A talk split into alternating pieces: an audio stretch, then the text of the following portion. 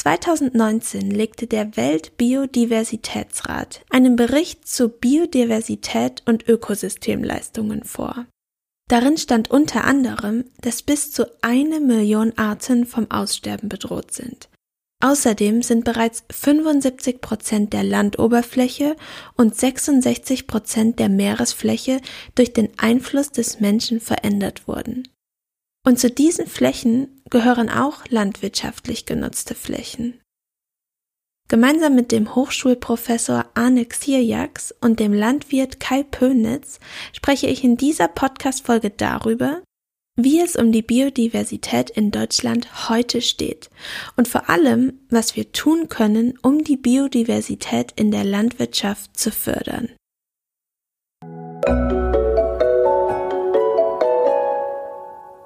Querfeldein Podcast. Wir reden über die Landwirtschaft der Zukunft. Diese Folge wurde in Kooperation mit Saxony High Five produziert. Saxony High Five ist der gemeinsame Transferverbund der fünf sächsischen Hochschulen für angewandte Wissenschaften, welcher über die Förderinitiative Innovative Hochschule des Bundesministeriums für Bildung und Forschung und der gemeinsamen Wissenschaftskonferenz gefördert wird. Das Projekt wurde ins Leben gerufen, um mit einer gemeinsamen Strategie den Austausch von Know-how und Ideen zu fördern und damit wiederum die Innovation von Wirtschaft und Gesellschaft zu fördern. In den insgesamt drei Folgen haben wir deshalb auch besonderen Wert darauf gelegt, sowohl die Wissenschaft als auch die Praxis zu Wort kommen zu lassen.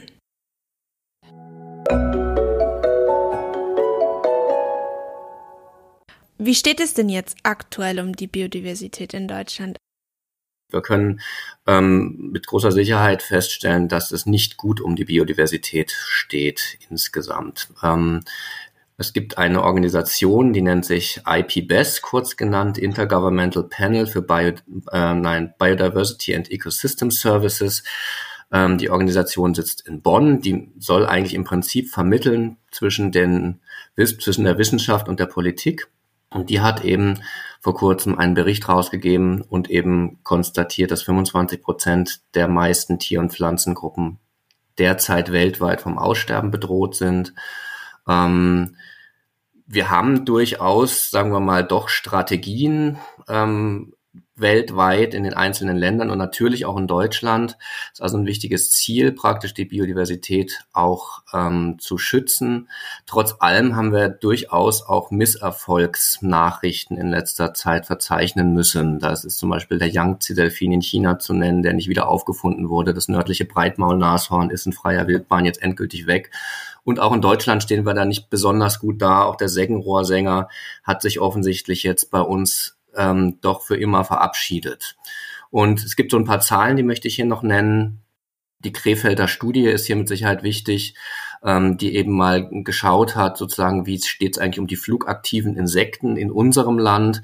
Und die hat eben festgestellt, dass hier in 27 Jahren ein Rückgang der Biomasse dieser Insekten um 76,7 Prozent zu verzeichnen ist. Das heißt, ähm, sozusagen die, die Arten, die eigentlich für die Bestäubung auch von Agrarpflanzen wichtig sind, sind hier zu mehr als drei Viertel schon zurückgegangen. Und das Gleiche gilt im Prinzip oder Ähnliches gilt auch für die Ackerbegleitflora. Auch hier haben wir einen Rückgang von 60 Prozent zu verzeichnen in den letzten Jahren. Also der Zustand der Biodiversität ist insgesamt schlecht weltweit und auch in Deutschland haben wir da große Probleme.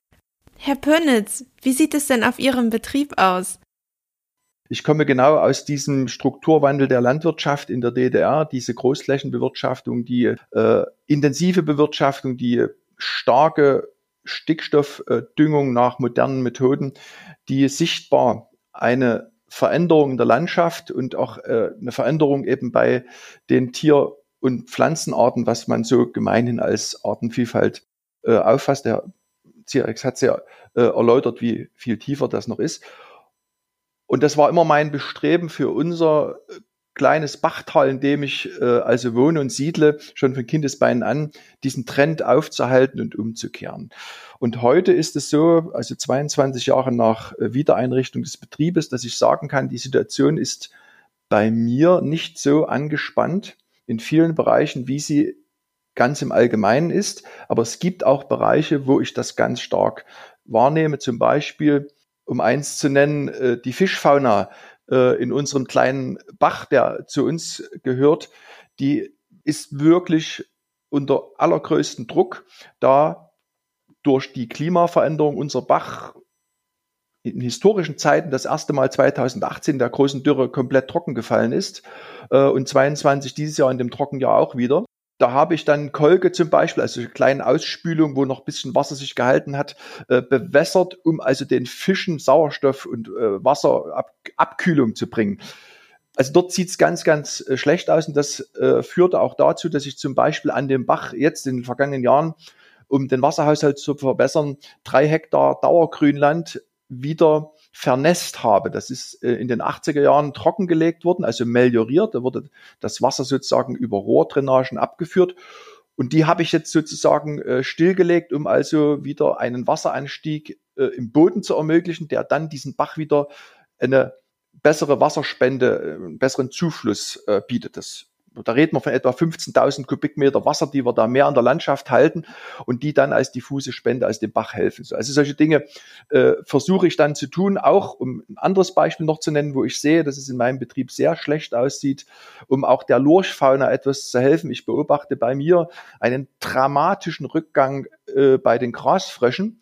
Eine auch, äh, wie die Wildkräuter früher absolut häufige äh, Art, die sehr anpassungsfähig ist und die also dramatisch zurückgeht. Ich sehe kaum noch äh, welche.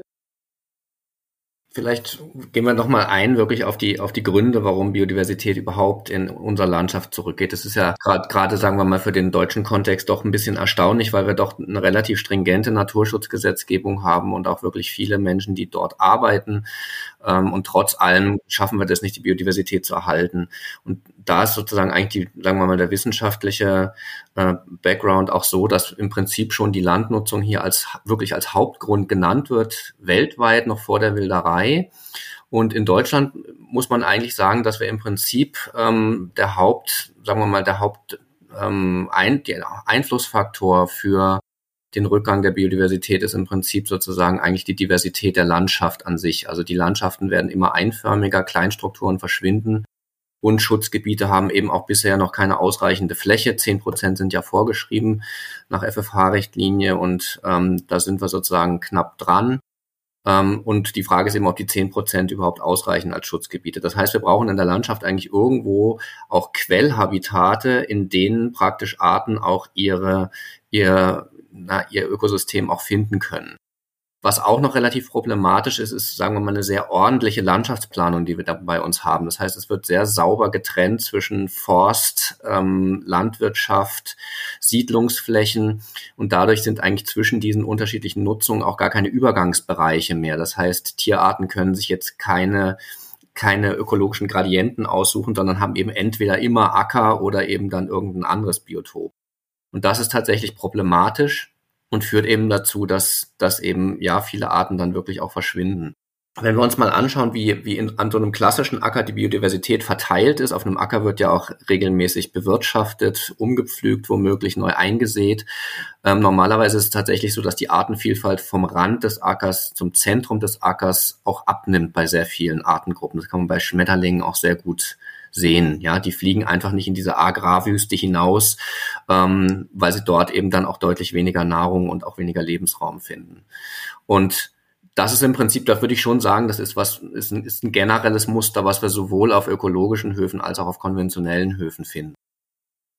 Da würde ich auch an anderer Stelle nochmal von vornherein tiefer gehen äh, wollen, weil das auch meine Lebenserfahrung äh, ist, dass oder eines der Grundprobleme konventionell ökologisch äh, ist, dass egal wie die Landwirte an sich alle sehr stark produktionssozialisiert sind. Das heißt, dass aus diesem ganzen Portfolio der landwirtschaftlichen Produktion, zu denen eben auch die Koppelprodukte, äh, Landschaft, äh, Artenvielfalt, Bodenschutz gehören, wird immer der Fokus im Wesentlichen auf die Lebensmittel, Futtermittel äh, und Erzeugung von nachwachsenden Rohstoffen fokussiert. Das ist das Selbstverständnis äh, und gleichzeitig auch das Selbstverständnis, dass wir ja in der Landschaft sind und dass wir Bescheid wissen.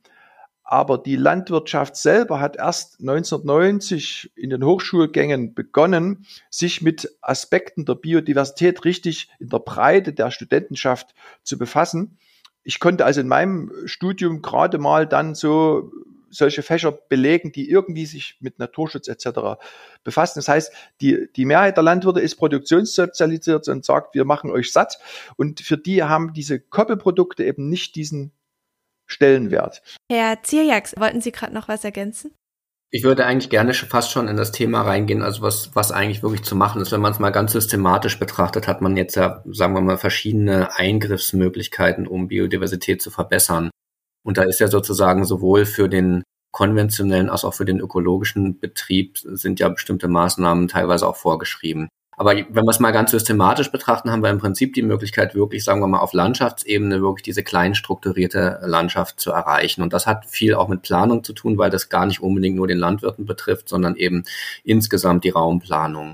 Ähm, wie gesagt, eine diverse Landschaft wird auch immer dazu führen, dass wir auch eine Biodiversität haben. Das heißt, das ist eigentlich direkt korreliert mit unserer, sagen wir mal, fast kulturellen Vielfalt, die wir auch haben. Das ist sozusagen eigentlich die wichtigste Größe, die ich so nennen würde. Dann haben wir natürlich die Möglichkeiten im Randbereich von den Agrarschlägen was zu machen. Ähm, da wären zum Beispiel so Blühstreifen oder Hecken zu nennen. Ähm, das hat sich auch mittlerweile, würde ich glaube ich, im Bewusstsein der Landwirte auch soweit schon, schon eingebrannt, dass das eben wichtige Maßnahmen sind. Und dann, das ist jetzt eigentlich das Innovative, was sowohl der Herr Pönes als auch ich jetzt hier eigentlich auch reinbringen wollen, ist eben, dass man sagt, was ist denn eigentlich mit der großen Anteil der Fläche, nämlich den, den Nutzflächen selber? Ähm, was kann man dort machen? Und dort ist zum Beispiel, und das ist auch allgemein als obligatorische Maßnahme vorgeschrieben, dass man eben Grünland zum Beispiel erhält. Das ist so eine Maßnahme. Ob das Grünland dann besonders divers ist und besonders viel zur Biodiversität beiträgt, steht dann auf einem anderen Blatt. Da kann man sicherlich einiges machen. Ackerbrachen wären hier zu nennen. Und was ich eben auch für einen relativ ähm, innovativen und guten Bereich halte, ist wirklich, ob man eben diese Untersaaten ähm, durchführt. Das heißt, dass man eben so eine Ackerbegleitflora tatsächlich so zusammensetzt und so fördert, dass sie eben wirklich optimal ihre öko ökologischen Funktionen auch durchführen können. Also das sind sozusagen die drei Ebenen, die man zur Verfügung hat. Und jetzt ist eben die Frage, was davon ist eben besonders effektiv beziehungsweise einfach umzusetzen. Effektiv, wie gesagt, eine Diversität in der Landschaft wäre extrem effektiv. Allerdings müssten da viele Leute zusammenwirken, damit das funktioniert.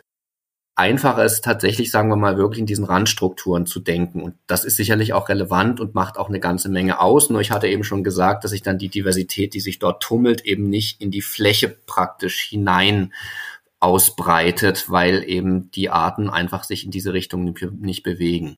Was auch durchaus nachteilig ist bei diesen klassischen Maßnahmen, ist, dass wir häufig eben die rote Liste Arten nicht unbedingt erwischen. Ja, also häufig sind das gar nicht Arten, die einen besonderen Schutzstatus genießen, sondern eben doch die Allerweltsarten, wobei wir gehört haben, dass die auch durchaus, durchaus selten sein können mittlerweile. Und da muss man auch sagen, die kleinstrukturierte, kleinbäuerliche Landschaft ist zwar nett, aber auch dort erwischen wir praktisch nicht alle Arten wirklich gut. Also es gibt auch so Arten, die eben solche großen Schläge wirklich brauchen, wie die Großtrappe oder wie Kraniche, die eben eine weite Fluchtdistanz haben. Also im Prinzip ist auch sozusagen an dem Punkt eine zentrale Vorschrift für den Landwirt, wie er die Landschaft zu gestalten hat, vielleicht gar nicht so hilfreich und vielleicht sollten wir da auch mehr Diversität wagen, dass eben sowohl große Schläge als auch kleine Schläge irgendwo in unserer Landschaft vorkommen, damit wir dann eine groß, größtmögliche landschaftliche Vielfalt auch haben, auch auf einer großen Skala. Also habe ich so richtig verstanden, eigentlich unsere unsere Ordentlichkeit und die Bürokratie in Deutschland stehen der Biodiversität so ein bisschen im Weg ist sicherlich auf jeden Fall nicht förderlich. Was, was ich auch auf jeden Fall nennen muss, und, und da wird mir der Herr Pönitz auch, auch ähm, zustimmen, ist, dass wir ja praktisch die EU-Förderung an die, an die Nutzfläche gebunden ist und das zwingt eigentlich den Landwirt, egal ob er konventionell oder ökologisch ist, dazu, dass er wirklich bis an den Rand wirtschaftet. Und dadurch sind eben solche Ökotone oder solche, solche Randbereiche eben dann auch wirklich unter Druck, weil eben wirklich bis an den Rand heran gewirtschaftet wird. Und das ist wirklich sehr problematisch. Davon wollte man auch weg. Bei der letzten Agrarförderung hat das aber nicht geschafft, weil es eben nicht so eine richtig gute Alternative gibt. Aber das führt tatsächlich auch nochmal dazu, dass eben das, was an Biodiversität noch in der Landschaft ist, auch nochmal weiter unter Druck gerät.